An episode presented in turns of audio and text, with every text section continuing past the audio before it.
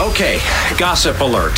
Julia's gonna get you all caught up on Hollywood's juiciest gossip with the Dirty in 30. So last week, a lot of people were wondering what was going on between the relationship of Cardi B and Offset. She has since confirmed that they have broken up again after following allegations of him cheating on her.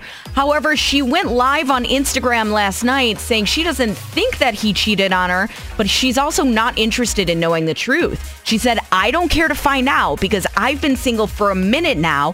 I just don't know how to tell the world." But she is in good spirits. She goes on to say that she wants to start 2024 fresh, open. She's curious for a new life, a new beginning, and most importantly, is excited. Hey, new year, new Cardi. This has been another Dirty in 30, and every day during this time, it gets you caught up on what's going on, and you can listen anywhere on your Odyssey app.